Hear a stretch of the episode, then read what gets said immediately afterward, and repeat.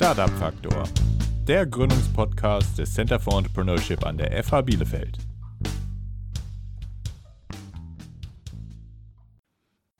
Ja, hallo alle zusammen und herzlich willkommen zu einer weiteren Folge vom Startup Faktor, eurem Podcast hier vom CFE an der Fachhochschule Bielefeld. Wir haben uns diesmal gedacht, wir machen eine Update-Folge, was hier bei uns in letzter Zeit so alles passiert ist. Unsere erste Folge war ja am 21. Dezember 2020. Ja, das CFE besteht jetzt seit knapp zwei Jahren. Und ähm, ich sitze hier heute wieder mit meinem wundervollen Kollegen Nikolas Rolf. Nikolas, sag Hallo. Hallo, du alter Charmeur. Wir haben in der Zeit bereits fünf Kohorten betreut innerhalb unseres Programms. Das entspricht in etwa 150 Personen. Das heißt, das CFE läuft extrem gut, unsere Betreuungen laufen gut, die Workshops laufen gut. Wir schaffen es tatsächlich aktuell, alle Interessierten aus sämtlichen Fachbereichen der FH abzuholen und bei ihren Ausgründungsvorhaben zu unterstützen. Gleichzeitig kommt es immer wieder zu Hybrid-Teams, das heißt, es bilden sich Teams aus Uni-Studierenden und FH-Studierenden oder externen Personen, die eigentlich so mit dem Hochschulkontext gar nichts zu tun haben und die bilden ein eigenes Startup. Also wirklich tolle Entwicklung hier am Campus. Was wirklich bemerkenswert ist, dass wir aktuell gar keine richtige Akquise mehr betreiben müssen, weil uns die Interessierten praktisch die Tür einrennen. Das ist unter anderem dem zu verdanken, dass wir wirklich tolle Formate haben wie die Open Door. Da wird Nikolas gleich noch was zu sagen und ähm, eine sehr gute Einbindung in die Lehre.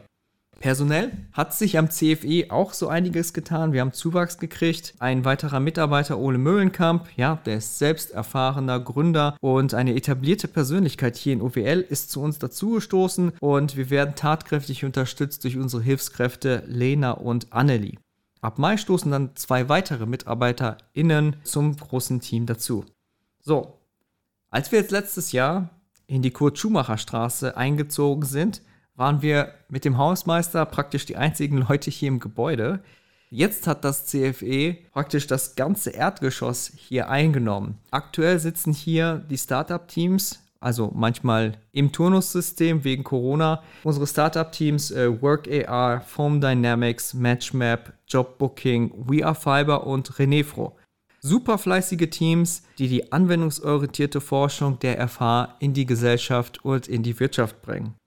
So, ich habe jetzt einige Formate bereits erwähnt, aber Nikolas, erzähl doch etwas zu Open Door und zu den neuen Veranstaltungen, die es bei uns so gibt. Ja, das mache ich sehr gerne. Danke für die Zusammenfassung soweit. Was gibt es da zu holen? Also die Open Door natürlich gibt es schon länger, klar, die gab es von Anfang an. Was sich da bewährt hat bei diesem Konzept ist einfach, dass wir sowohl digital als auch in Präsenz das Ganze äh, derlei immer fahren. Das äh, mache ich zusammen mit meiner Kollegin Stephanie Pallier, die ja auch erfahrene Coachin ist und schon länger an der FH ist, insofern auch gut vernetzt ist hinsichtlich der, der Professorinnen und Professoren hier vor Ort. Und ähm, das hat sich insofern bewährt, als dass wir wirklich in der Lage sind, in diesem, in diesem Zweiergespann tatsächlich alle möglichen Anliegen abzuholen. Also wir nutzen das wirklich als Aufschlagsfläche und ersten Kontaktpunkt für sehr, sehr vielerlei verschiedene Anfragen auch, ob es jetzt Studierende sind aus einem frühen Semester, die einfach irgendwie sich mal mit dem Thema beschäftigen möchten, noch gar nicht so konkret wissen, was eigentlich für Ideen letztlich dabei, äh, dabei entstehen können und sollen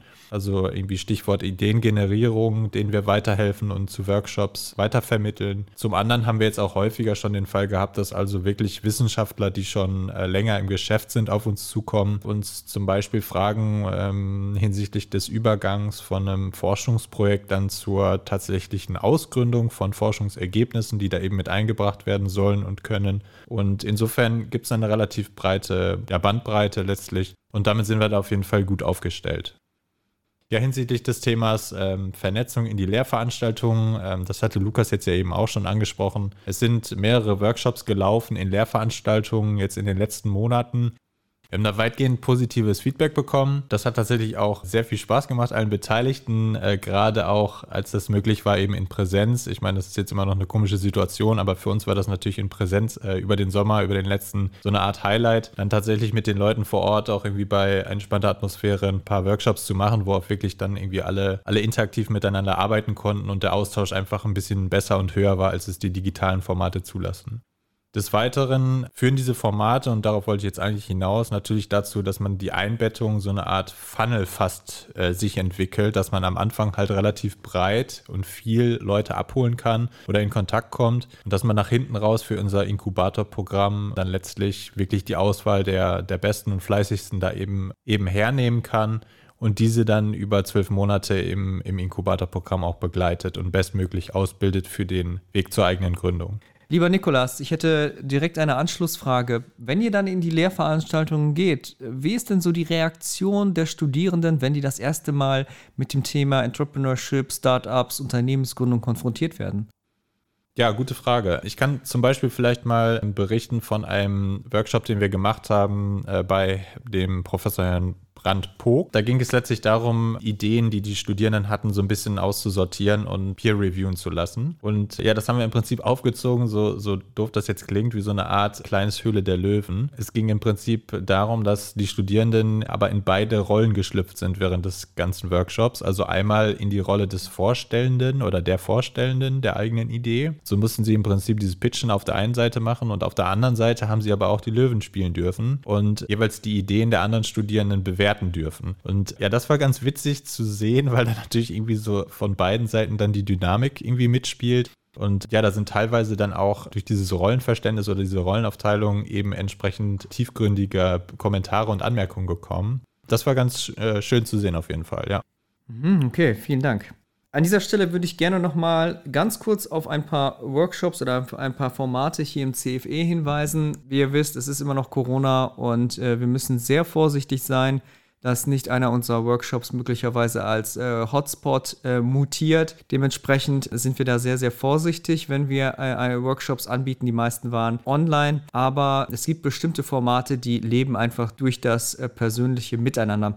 Wir hatten einen Persona-Workshop durchgeführt hier in der KSS mit einer Kleingruppe und das hat wirklich sehr gut funktioniert. Nicht nur haben, dass sich die Teams untereinander noch besser kennengelernt haben, auch auf der persönlichen Ebene, sondern auch äh, was die Inhalte angeht. Zudem, ähm, wir hatten das in anderen Podcast-Folgen bereits angesprochen. Das CFE kooperiert ja mit der Crowdfunding-Plattform Startnext und wir haben jetzt zwei Projekte, die sehr erfolgreich übers Crowdfunding gefundet werden äh, Now Studios hier aus äh, Bielefeld und Trauergestalt von Marie Pischel. Und direkt in diesem Monat hat auch ein weiteres Team eine Kampagne gestartet, Mentalmeister mit ihrer Mentalbox. Das heißt, ein sehr interessantes Format, Crowdfunding. Ja, guckt euch das an über Startnext. Und wenn ihr zu FA gehört, könnt ihr auch das CFE Matchfunding mit abgreifen. Wir haben in letzter Zeit auch sehr viele Drittmittelanträge gestellt. In diesem Jahr werden es sehr wahrscheinlich bis zu sechs Exist-Anträge sein, soweit wir das bis Juni jetzt abschätzen können. Und wir möchten auch den ganzen unterstützenden Professoren und Professorinnen ein ganz großes Lob aussprechen, die dort ähm, als Mentoren und Mentorinnen ähm, die Teams unterstützen. Zu nennen ist hier Frau Professorin Ehrmann, Herr Professor Petri, Professor Lüttgemeier, Professor Ziebart, Professor Kleinheier und Professor Haubrock. Ganz herzlichen Dank dafür, dass Sie hier die Teams mit Ihrer Fachexpertise so stark unterstützen. Ja, und was steht in den nächsten Monaten noch an? Für das Gründerstipendium NRW wird das Gründungsnetzwerk OWL bei der Roadshow vertreten sein, die am 11. Mai in Paderborn stattfinden wird. Das heißt, wenn ihr mit uns dort in Kontakt treten wollt, auch die Netzwerkpartner vom Gründungsnetzwerk OWL kennenlernen wollt, kommt doch gerne dazu. Und wir werden auch auf der Hannover Messe sein, direkt neben dem NRW-Stand mit einem eigenen Startup-Stand vom 30. Mai bis zum 2. Juni. Das heißt, ihr könnt dort nicht nur unsere Teams vom CFE kennenlernen, sondern auch uns als Mitarbeiterinnen. Da wird hin und wieder auf jeden Fall jemand da sein, mit dem ihr ins Gespräch kommen könnt. So, CFE ist aber nicht alles. Nikolas, jetzt ist der offizielle Teil vorbei. Was machst du eigentlich sonst noch so? Äh, ja, was mache ich sonst so, Lukas? Inoffizieller Teil jetzt. Was willst du wissen? Hobbys oder was fragst du? Ja, also das CFE ist ja nicht dein ganzes Leben. Erzähl mal ein bisschen was über deine Hobbys, was sind so deine Interessen, weil das spielt ja irgendwie auch alles in deine Arbeit mit ein und deine ganzen Erfahrungen und Lebenserkenntnisse, davon profitiert ja auch die Qualität deiner Arbeitsleistung. Ja, das ist natürlich viel gefragt, Lukas. Also jetzt muss ich erstmal gerade durchatmen und mich sortieren. Also, äh, Hobbys hast du am Anfang gefragt. Genau. Äh, ja, also ich bin so ein richtig drahtiger Typ. Ihr könnt das jetzt gerade nicht sehen, wenn ihr den Podcast hört oder wahrscheinlich nicht sehen, aber äh, ich bin so ein richtig drahtiger Typ äh, seit jeher. Das liegt unter Umständen vielleicht daran, dass ich schon ein paar Jährchen, also wirklich 15, 16, 17 Jahre oder so mittlerweile, äh, laufe und Rennradsport betreibe. Alles nur hobbymäßig, ähm, aber ich versuche irgendwie drei, vier Mal die Woche rauszukommen und eins von beiden zumindest zu bedienen. Ja, was mache ich sonst noch so? Ich bin gerne im Garten, bastel da gerne rum, gärtnere gerne, habe gerne mit Pflanzen und, und Bäumen zu tun. Habt aber auch natürlich eine Hängematte stehen, die ich reichlich frequentiere, jetzt gerade am letzten Wochenende zum Beispiel, als das Wetter gut war. Also im Großen und Ganzen so. So, was hast du noch gefragt? Also Lebensgeschichte. Da geht doch noch mehr. Was Ausdauersport, Ausdauersport, das bedeutet ja was, ne? Also wo ist da die Grenze? Warum, warum Ausdauersport? Was willst du, wo, wo willst du da hin? Ja, auch keine schlechte Frage. Tut jetzt aktuell ein bisschen weh, weil ich nicht in der besten Form meines Lebens bin, aber es äh, gab mal eine Zeit vor drei, vier Jahren, da war ich richtig, richtig, richtig hyped, so, was Laufen angeht zum Beispiel. Und das, äh, ja, ich weiß nicht, ob da jetzt jemand was mit anfangen kann und ich weiß nicht, ob das so impressive ist für junge Leute, die gerade 20 sind und noch topfit Sag sind. es einfach. Aber ich habe da damals so an der, an der 40-Minuten-Marke gekratzt auf 10 Kilometer, war immer so knapp drüber geblieben bislang, konnte da auch an den, an den Lauf da über, über ein, zwei Jahre, den ich da hatte, nicht so ganz anknüpfen, jetzt in letzter Zeit.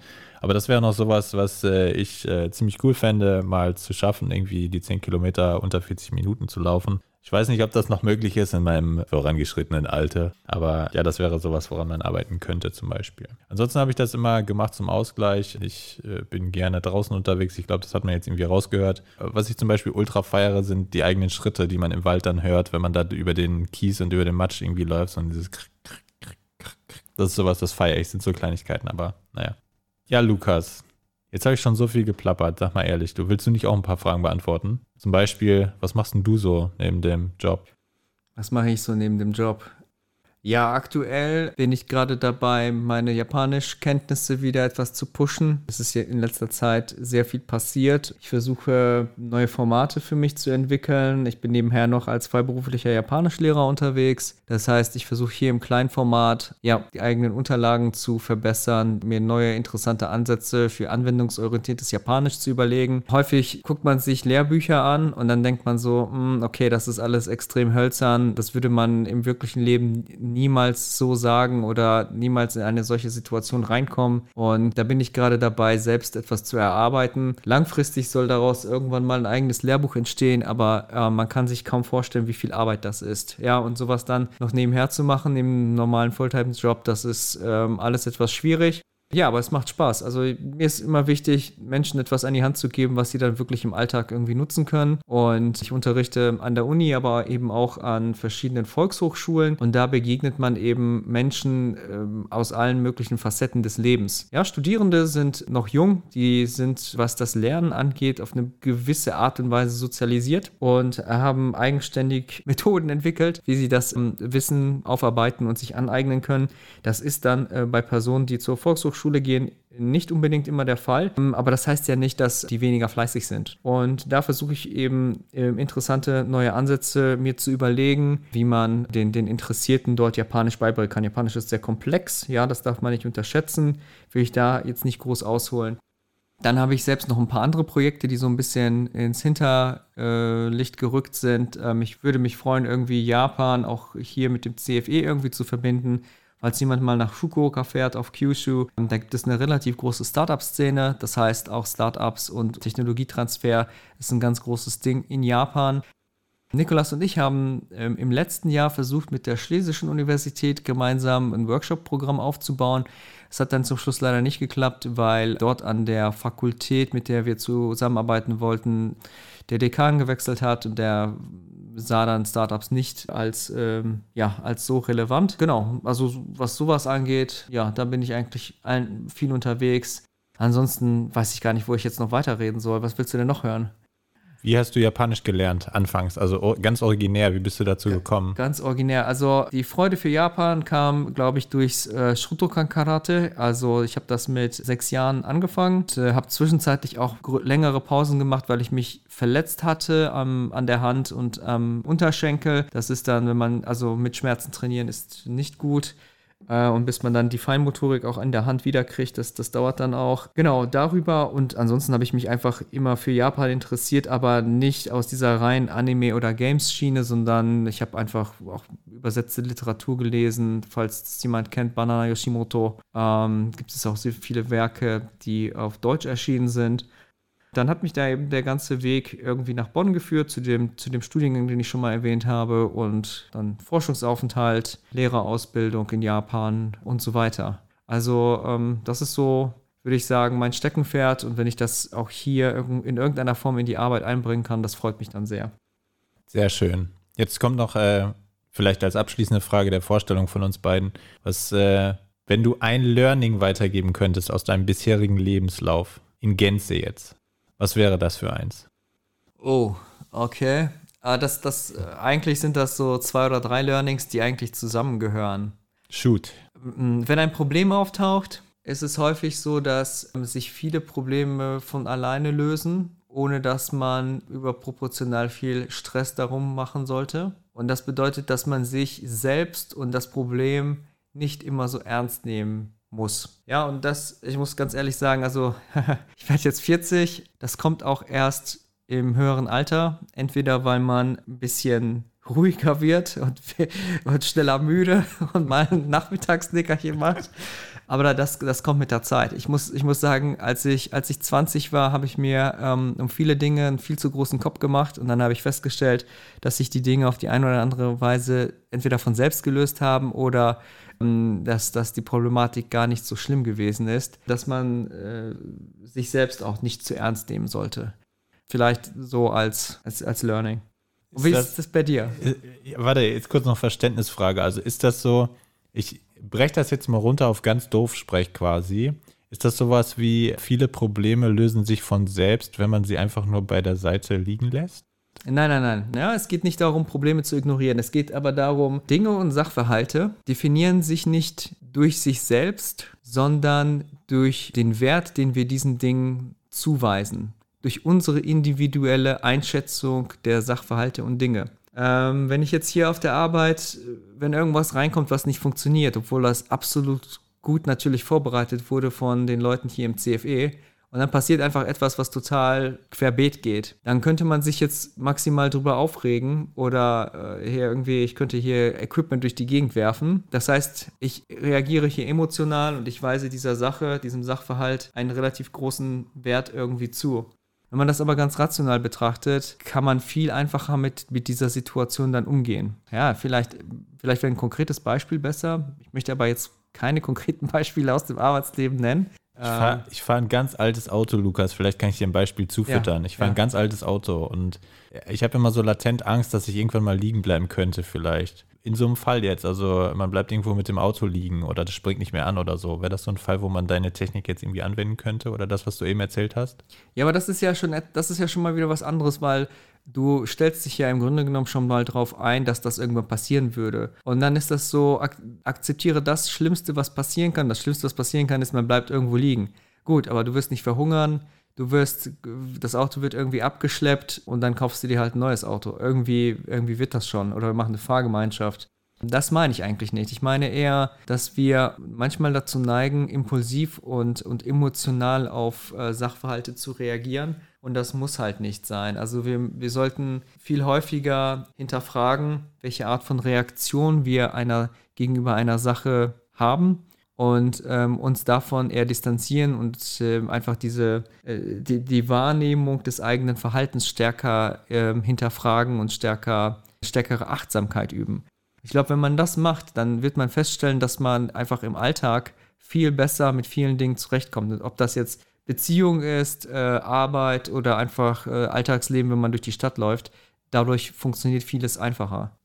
Boah, das ist erstaunlich profund jetzt für so ein Intro 2.0, aber cool. Ja, danke, Lukas. Äh, man merkt, ähm, der hat die, die Weisheit dann doch irgendwie mit ein paar äh, Jährchen schon, schon. Nein, nein, nein, nein. Ich bin einfach nur grau und dick. Äh, aber Nikolas, wie ist das denn mit dir? Was ist denn so deine Lebensweisheit, die du den Leuten mit auf den Weg geben würdest? Gut, äh, blöd, ne? Ich habe das gefragt, ohne selbst vorbereitet zu sein, obwohl natürlich die Retourkutsche klar war. Also, äh, es, ja, ich fange mal so an. Also, es gibt ja im Leben so ein, zwei einschneidende Erlebnisse. Und ähm, bei mir war ein solch ein einschneidendes Erlebnis ähm, sehr negatives leider. Äh, mein Papa ist relativ frühzeitig verstorben. Und äh, ich kann mich erinnern an ein, zwei, drei Gespräche noch, irgendwie so kurz vor seinem Ableben, die da stattgefunden haben. Und die waren schon so ein bisschen resümierender Art, sage ich mal. Und da sind für mich zwei, drei Sachen äh, plötzlich relativ klar geworden oder von denen ich jetzt meine, dass ich sie relativ klar irgendwie sehe und, und habe, so ähm, als, als Setting oder als Werteset irgendwie im Kopf. Dazu gehört zum Beispiel, dass, also jetzt bezogen vielleicht auf die Arbeitswelt tatsächlich, weil wir gerade in dem Kontext unterwegs sind, dass Arbeitsmoral und Standards sehr, sehr wichtig sind, aber dass es auch übernormal wichtig ist, dass man allen Dingen ein gesundes Maß beimisst. Ich hole da doch noch ein, zwei Sätze zu meinem Papa aus, obwohl ich das jetzt eigentlich gar nicht wollte an der Stelle.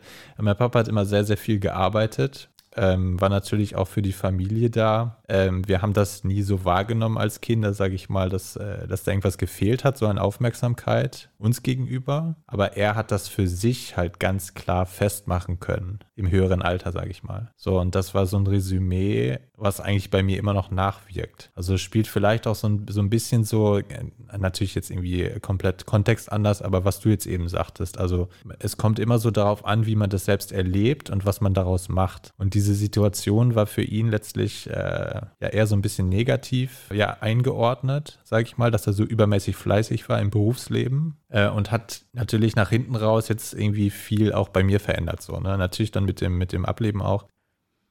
Also long story short, man hat auch irgendwie in den Leben zu führen, abseits von Arbeit zum Beispiel. Und das gilt nicht nur auf Arbeit bezogen, sondern es gilt auf sehr, sehr viele Sachen bezogen. Ein Leben fokussiert sich oder sollte sich nach meinem Ermessen jetzt, wie ich es aktuell lebe und mache, sollte sich nie auf nur eine Sache berufen quasi, sondern immer verschiedene Dreh- und Angelpunkte haben. Nur wenn die in einem relativ guten Gleichgewicht stehen, wird man langfristig, glaube ich, glücklich damit werden.